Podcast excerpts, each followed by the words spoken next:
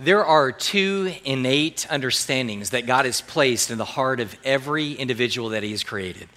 The first understanding is a basic understanding that, that God exists. A child doesn't grow up believing in God simply because his parents told him that there is a God, but rather they believe because God has created them to be hardwired to know that God exists.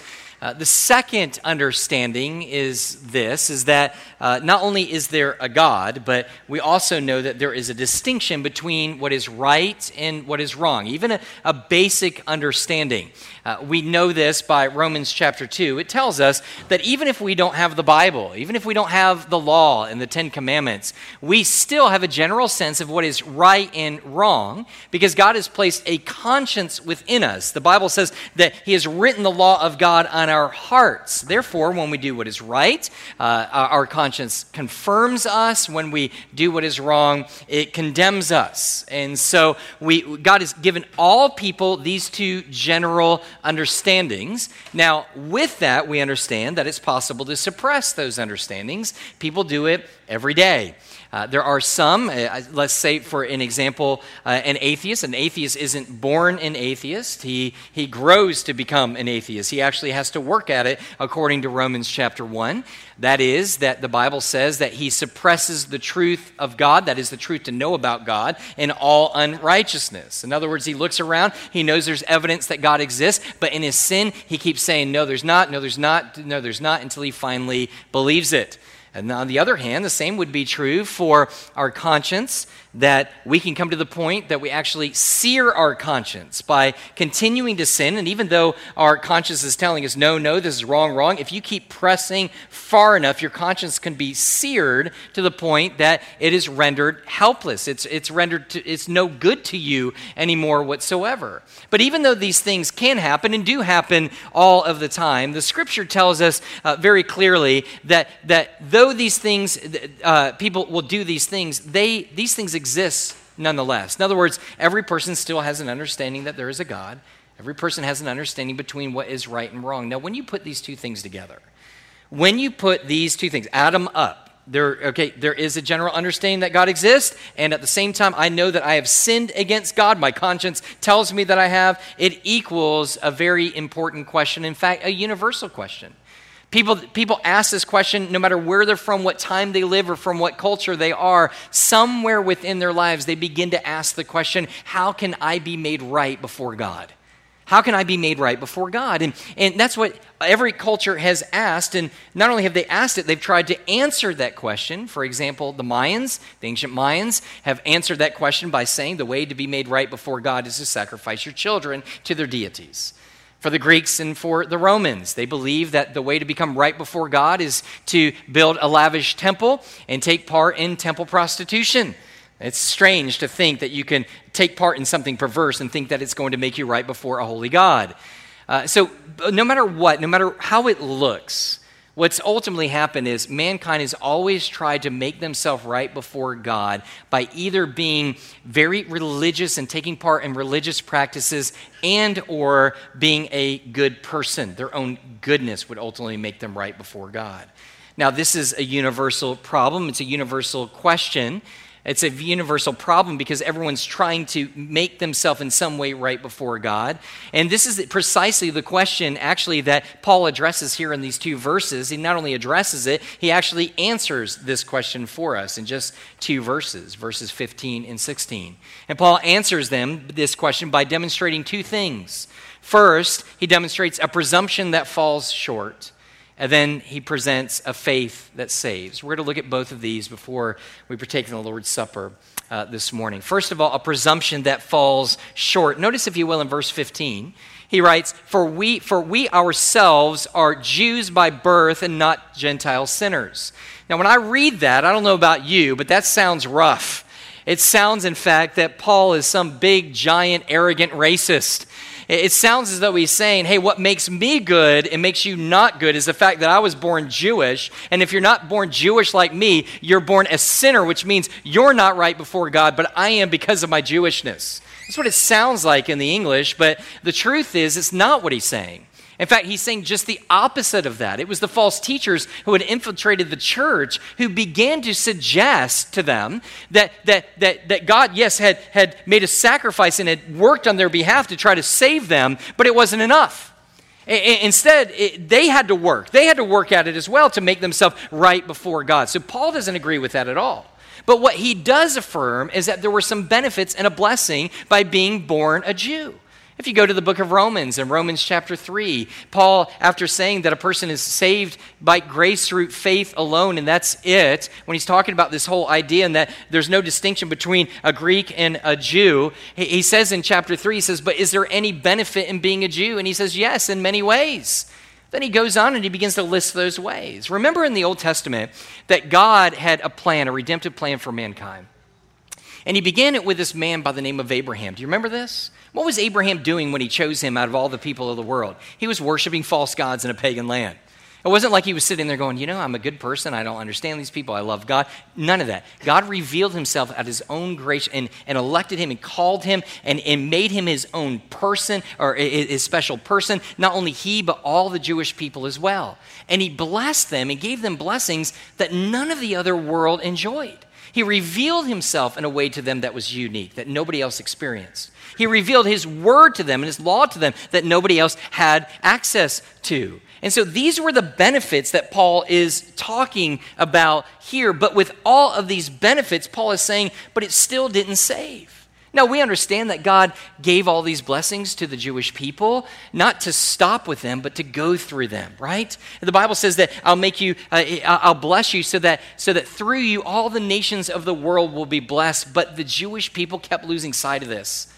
They had made two primary mistakes. Two of the primary mistakes was this is number one is instead of being humbled by God choosing them as his covenant people, instead they became arrogant believing that the reason that God chose them is because there was something inherently good about them that would make God want them and to choose them.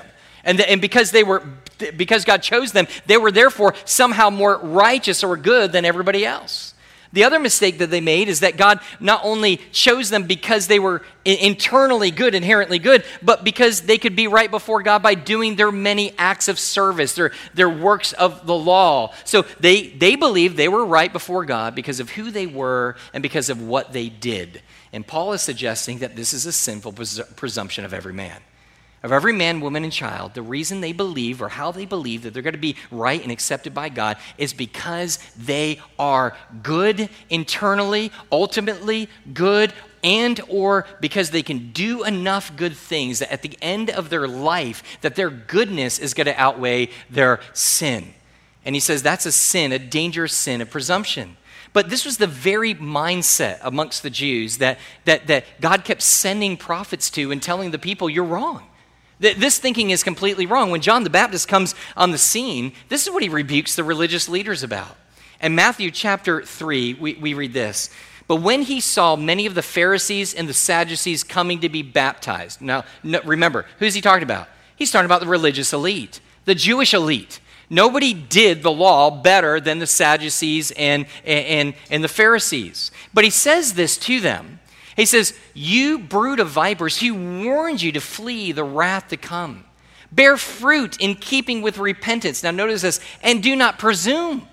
There's that sin of presumption. Do not presume to say to yourselves, We have Abraham for our father. For I tell you, he says, God is able to raise up children for Abraham. He says, Here's the mistake you guys are making. You think because you are Jewish, that you are some for some reason you now have right standing before God because you follow all the laws. You now have right standing before God. He goes, that's a sin of presumption. Don't presume that you're in this bloodline that that makes you right before God. He says, you know what God could have easily done? He could have chosen anybody to be his children. He could have chosen the rocks to be his children. And what would the rocks have done to deserve God's goodness? Nothing at all just like the Jewish people. They weren't deserving of God's goodness at all. And so this is what we find. And, and, and so Paul is calling against this. He, he's telling them, he says, guys, anybody, you, me, anybody who thinks for a moment, just listen to me carefully. If you think at all in any way, shape, or form that there is something within you that God desires because of its goodness or because you think that somehow if you were to die and go to heaven that God would say, "Hey, thumbs up because your life is littered with goodness." He says this is a sinful this is a sinful thinking of presumption and it leads ultimately to destruction. Now, we sit back and we look at that and we say, well, that's rough, and it is rough, but you don't have to go to, to you don't have to be, uh, to have to be Jewish to fall into the same sinful inclination. This presumption is not reserved for first century Jews, but for all people of all time. One of the ways that I see this most clearly active or illustrated is usually at funerals. Now, funerals are sad to me. I mean, they, they are sad. Some, somebody's loved one has passed. They've, they've passed along and they've died. And that's a hard thing. And, and I understand we always have somebody really spiritual amongst us and like, not my funeral.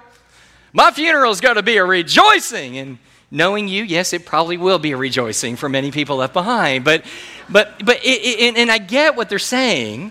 Uh, what, what, they're saying is, hey, listen, we want to rejoice because I'm with Jesus. And that is, we, we mourn, but as those who have hope, right? We know that they're with Jesus, but there's still a sadness that we're never going to see this person again, at least in this world.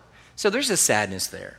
But what makes it far more sad is oftentimes what is said by the priest or the pastor or somebody who is doing a eulogy about the person who has passed away. One of their jobs, and this is a good thing, is they're supposed to try to seek comfort for those who are there, the family members and friends. This is a good thing. But it depends on how you do that. In other words, oftentimes they'll get up and they'll say, Hey, listen, we just want to first of all let you know that Bubba is okay. He's okay where he is. And the reason we know he's okay now is because when he was here, he was okay. Here's how I know he was a member of a Baptist church, he was a Lutheran, he was a devout Catholic. He did all of these things right. Man, he was so giving, he'd give the shirt off his back. In fact, one time he was on episodes of Cops because they thought he was a crook because he had no shirt on, right? And so they're looking at him and, and they're like, he was just that kind of a giving guy. And he was always doing these things. Now, listen, if the pastor is saying those things, because what he wants to do is he wants to demonstrate that out of a relationship with Jesus Christ, he lived this giving life that served for God, for the glory of God, then I'm all about that. If that's fruit of him coming to faith in Jesus Christ, then I rejoice in that.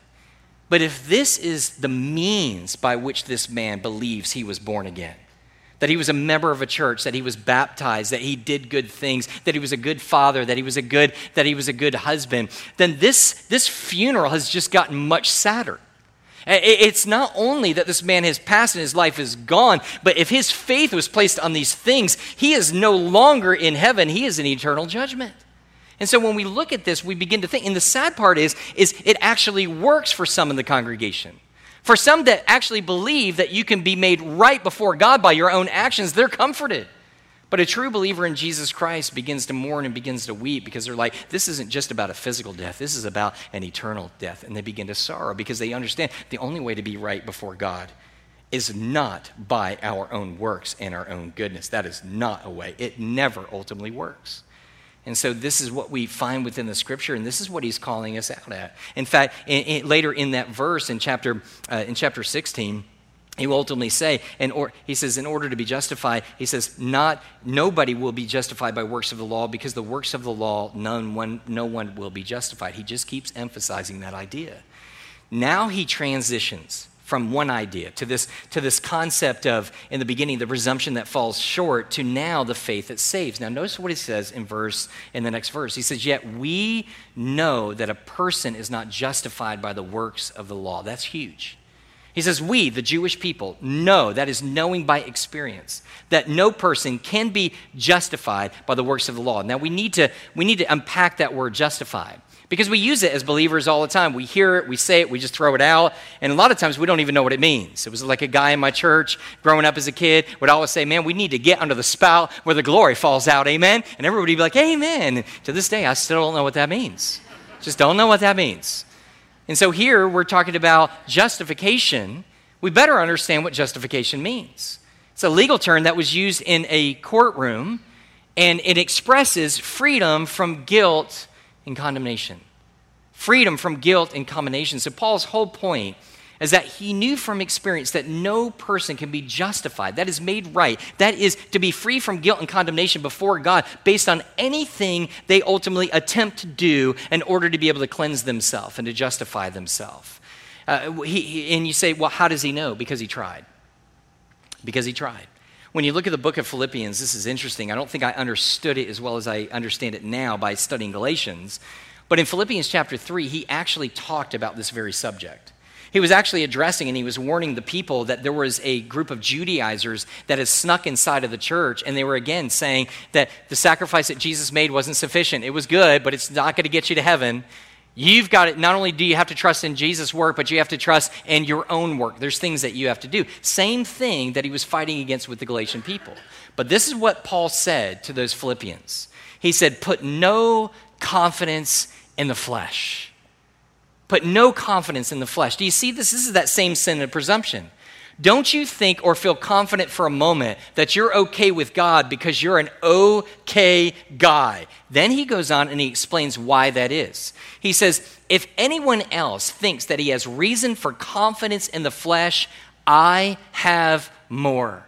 He says, You think your Christian lineage, the fact that you grew up with a bunch of Baptists and your great grandpa was. I actually had a gentleman tell me, this is a family member. When I was sharing the gospel with them, I said, I said, brother, I said, how do you know that you have eternal life? How do you know that God will accept you? This was the answer, no joke. Said, my, my father helped build a church up north, and they gave so much money that the stained glass window was in their name, and their name is on that stained glass window to this day. Can you believe that that's an answer? But yet, people actually believe that their spiritual legacy is something that ultimately is going to be made right with God. I'll, I'll talk with people even at funerals all the time, and they want to show the Bible of the person. Hey, this, here's the Bible that they had. Blow all the dust off. Here's the Bible that they had, and look, oh, they wrote some notes in here. Look, they said God is good. They've got to be good with God right? They've got to be good with God. And that was my dad, so therefore somehow I'm good with him. It's not as though people say this, but it's what they think. It's like a husband and wife, where, uh, where a husband might be a believer or the wife might be a believer, and they're thinking, hey, that's okay. They're good with God, and I'm with them, so therefore we're going to be all right. It's not the way that it works. And so Paul just sits back and he says, hey, look, you think, if you think, if you presume that you're good enough or you have the background. Mine was much greater. Then he goes on, he says, I was circumcised on the eighth day of the people of Israel, of the tribe of Benjamin, a Hebrew of Hebrews, as to, and as to the law, a Pharisee. Now, here's what he's doing he's saying, I was as Jewish as Jewish can be, and I was a part of the covenant family of God, and it still wasn't enough. So, whatever you think, whatever heritage, Baptist, uh, being baptized, whatever it is, whatever you think is going to make you right with God, he says it won't because this didn't make me right before God. Then he goes on and he says, not only your spiritual heritage, but he says, what about the works that you're doing? That you think is ultimately going to please God and make you acceptable. Well, he begins to list his own. He says, as to the law, of Pharisee, which he goes, You think you know the Bible? He goes, I know it better than you. I memorized the first five books of the Bible, knew it before, forward and backwards. And he goes, you, you, you, think that you have great zeal? You think you're serious and sincere in your faith? He goes, I was a persecutor of the church. People disagreed with me. I'd throw him in prison, I'd put him to death. That's how, ze- how zealous I was. And as to righteousness under the law, blameless. What he was saying is, I just followed the, the, the, the concrete structure of the law to perfection. In other words, he wasn't talking about his heart. Certainly, he was sinful with his heart, but he never ate something that he wasn't supposed to eat. He always washed his hands meticulously before he ate. He followed those aspects of the law. Therefore, he was blameless. His argument again is this is that if anyone could have been saved through their religious heritage or through the following of the law, it was him. Because nobody did it better than him. Nobody. You know, it's interesting to me because he turns around and then he says, Look, if you can't do it, if this is just some false, sinful presumption that you can somehow be good enough to be accepted, and that is only going to lead to judgment, then what leads to life? Well, he answers that in such a short little sentence. Do you see that? He says, But through faith in Christ Jesus. But through faith in Christ Jesus. Let me just kind of explain what that means. By faith, it doesn't mean just intellectual assent. That is, that you just believe that Jesus came and he was born of a virgin, that you believe the facts. In, in the book of James, it says the Bible teaches us that even the demons believe these things, but we know that they're not born again. They fail to fear God. And so, how do we, how, how do we parse this out? Faith is a trusting in. It's basically saying not that you just trust in the person, but you trust the person in the work of that person. It's saying that I trust my whole life and all my eternity and my acceptance before God, not based on what I do, but on the completed work of Jesus Christ that he lived a life that I could not live in utter perfection. He was, he was tempted in every way, yet sinned not. And then he died and he paid a sacrifice and a debt for me that I myself could not pay. Lived a life I could not pay, paid a debt that I could not pay. While he was on the cross, the wrath of God was poured out on him. He was taken on that cross, he was placed in a tomb, and on the third day he rose again, which gives me and you hope. Why? Because raising on the third day demonstrated that God had accepted his sacrifice for our sins. And so what he says is hey, guess what? All that working, all the striving, all the desire to do all these things fall short, leave a person in sin, actually even condemns them. But the only thing that will do it to the universal question is this is faith in the completed work of Jesus Christ. You know, I always find it interesting when somebody says that Christianity is no different than any other religion. When they say that, it's clear to me that they know nothing about Christianity. Every religion in the world depends on working as hard as you can to hopefully justify oneself before God. I say hopefully because there is no confidence. It's why those men flew those jets into the World Trade Center because they knew that they could not be enough before their idea of God. Therefore, their only hope was the promise that if they martyred themselves, then that would do it for them. There was no security. There can be no security to believe that we can be good enough to be able to accept Him. Christianity, on the other hand, is coming to a humbling reality that you can't, the humbling reality that you can't be good enough, and trusting confidently that Jesus Christ did the work for you to leave you justified before God. So, we talked a lot about theology and some of you are nodding your heads yes, and some of you are going, Is this almost over? I don't understand a word that's coming out of your mouth. So, as always, we'll, we'll try to make sure that we're hitting both intellectual sides and the people that need pictures of things. So, let me give you a little bit of a picture.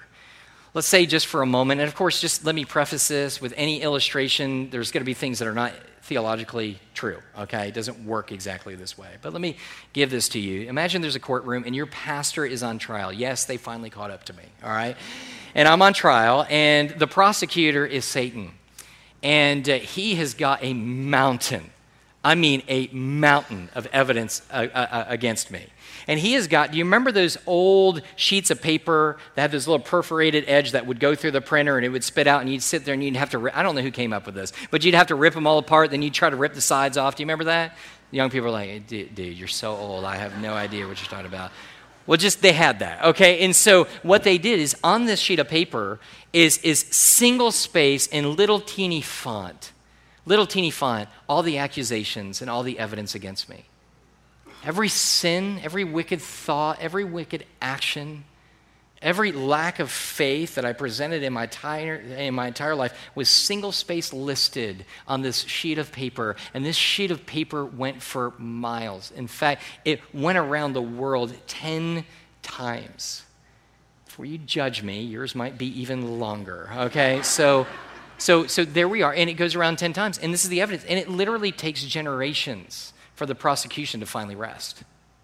It takes this long in the courtroom just to be able to present accurately how guilty I am of sinning against a holy God. And every single one of them comes with the penalty of death. Not, not, the, not the consummation of all of it. Every one of them has, has the legal ramifications of death because it was made towards God. And then imagine at that moment, after all of these decades of all of this evidence, everybody in the courtroom knows that I'm guilty. And I get up to you say, and say, you know what? I know that I was, I, wasn't a perfect man, but, but I was sincere. And I was a good man. And I tried to do my very best. And I went to church and, and, and I tried to be a good husband and a good father and a good businessman. I tried to love my neighbors.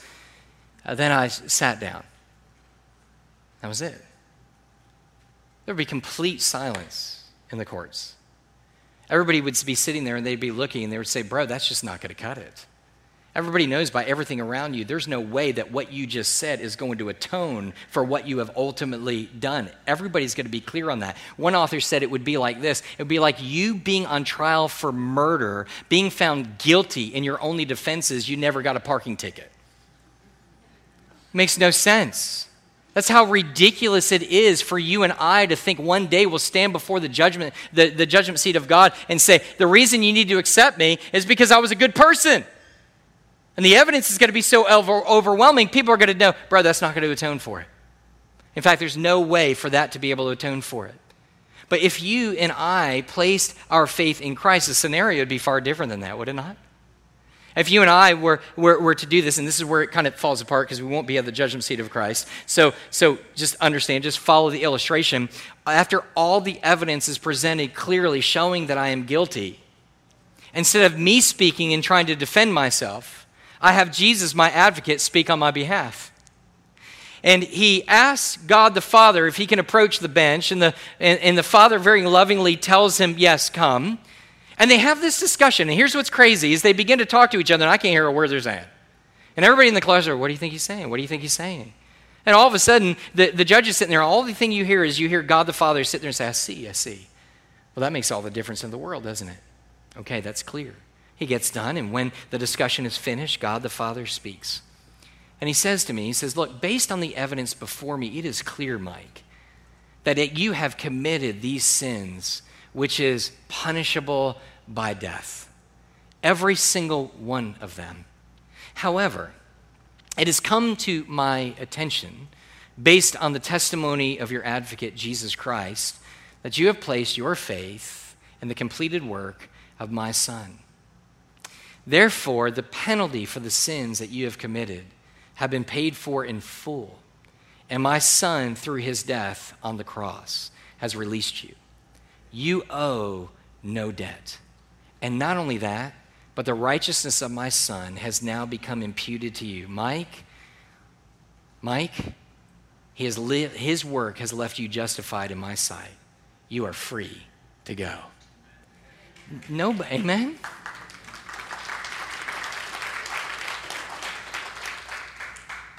And nobody there is going, but he's guilty or he's innocent, that he's innocent. He, he, he didn't do this thing. No, yeah, very clearly we did. But it's been paid for. We're now been justified through the completed work of Jesus Christ. When God justifies us, he does two things. He forgives all of your sins and he declares you righteous in his sight. As the way Paul says it, a person is not justified by works of the law, but through faith in Jesus Christ. Now, some of you are going to be too young to remember this, and I apologize. I hate even saying that, but there was this case. If you're younger, there was this case called the O.J. Simpson trial. And uh, it was actually well known during the time. There was this man named OJ, his name was Orange Juice, and he uh, wasn't really that, but he was a well known uh, uh, actor and also a football player. And, um, and he basically um, was believed to have, uh, we don't know, but was believed to have murdered his, his wife and her boyfriend. And he begins to run and he's got this guy and they're in this white bronco. Very exciting stuff. And so he finally gets caught turn himself in. And then there's this trial and uh, there's a guy by the name of christopher darden i believe. He was the prosecuting attorney and, and uh, may have gotten that name wrong. Should have looked it up. But anyway uh, he, he gets up and he thinks that you know i'm really going to nail oj what i'm going to do is we have the bloody gloves from the crime scene and what we're going to do is we're going to have him in front of that whole jury. I'm going to bring him down. I'm going to make him put those gloves on. So he gets there and he comes down. And the whole idea was if I can show that these gloves fit, guess what? He's going to be condemned to death. They're going to see him for who he is. So he gets down there and he tries to put these things on. He can't even get them over his knuckles. He's just kind of uh, uh, uh, pulling them over, can't get them over, you know, in, in trying to pull them down. Uh, then there's a man by the name of Johnnie Cochran. Good old Johnny. And Johnny comes up and he basically quotes, he comes up with this quote that many people know today. And he says, If they don't fit, you must acquit. For a person who is not in Christ Jesus, every sin they've ever committed fits them. And they cannot be acquitted because they must pay for that sin. But for those who are in Christ Jesus, the sins that once fit no longer fit. And God pleasantly, graciously acquits, not because of them, but because of the completed work of Jesus Christ. Look, this morning, and we haven't had it yet, I never know why folks get up out of, a, out of their seat and leave. Sometimes you got to go to work. Sometimes nature calls, all kinds of things happen. Sometimes, sometimes though, I think people leave quite early because they just don't like what's being said. And, and that happens. And it used to really get me down. But it doesn't really get me down all the way anymore because what I realize is if they left and they were offended, at least the gospel was clear enough to offend. The gospel that offends some also gives life to others. What smells like death to some smells like life to others. And so here's what I'm going to say it doesn't matter who you are, the natural, the gift that God has given you under general grace is a general understanding that there is a God, that you have sinned against that God. All people underneath God's general grace enjoy that. Your sinfulness, no, however, leads you to believe that you can be made right by your own goodness.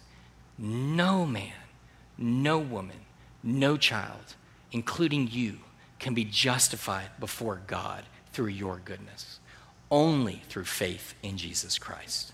Let's pray.